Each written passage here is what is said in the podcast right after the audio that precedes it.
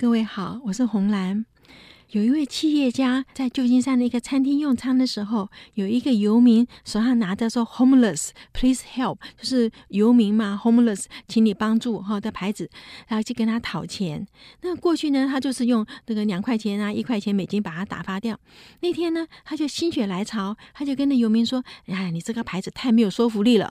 旧金山有几百个像你这样子的游民来要求帮忙啊，那人家为什么应该给你钱而不给他们钱呢？你要跟人家不一样才可以。”我现在要先给你两块钱，你让我在你的牌子上面写一个新的标语，我保证你会有不同的结果。如果等我吃饭出来，你还在门口，我再给你五块钱。那个人就半信半疑，就答应了。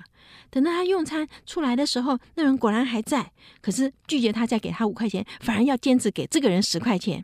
他说新的标语啊太有用了，他在两个小时之内收到了六十块钱，远远超过他平常讨的钱，他非常的感激，他非要给这个富翁十块钱不可。这个新的牌子写什么呢？它上面写 “What if you were hungry？” 假如你是在挨饿呢，对不对？因为你说请你给我钱，可是现在假如是你这样挨饿呢，就马上把这个同理心转到这个人身上，打动别人的心，人饥己饥，人溺己溺，大家就纷纷解囊给他钱了嘛。哈，这个新牌子有效，它一箭射中了人决策的地方，就是大脑里面最古老的，叫做爬虫类的脑。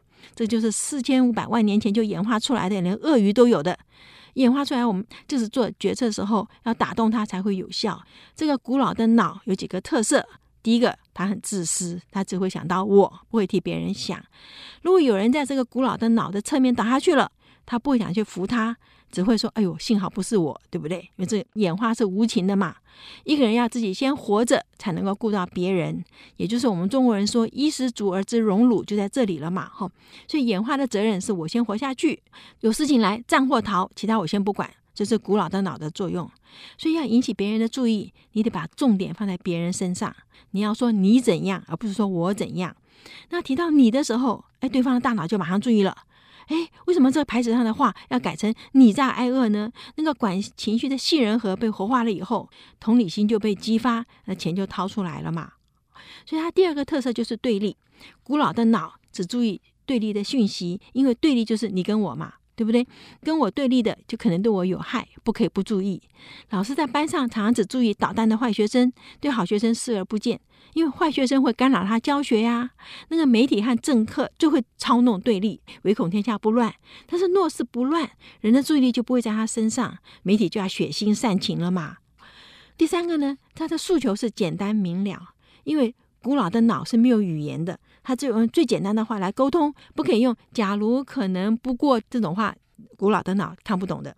所以，我们的大脑是个会思考的感情的脑，而不是有感情的思考脑。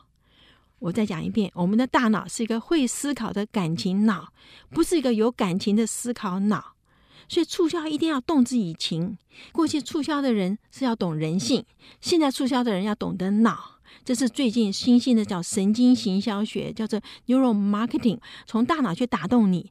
所以，一个从大脑来看行销科学的这个整合的领域，我们就发现大脑是人的总指挥，做什么事情从大脑来看，连讨钱都不例外。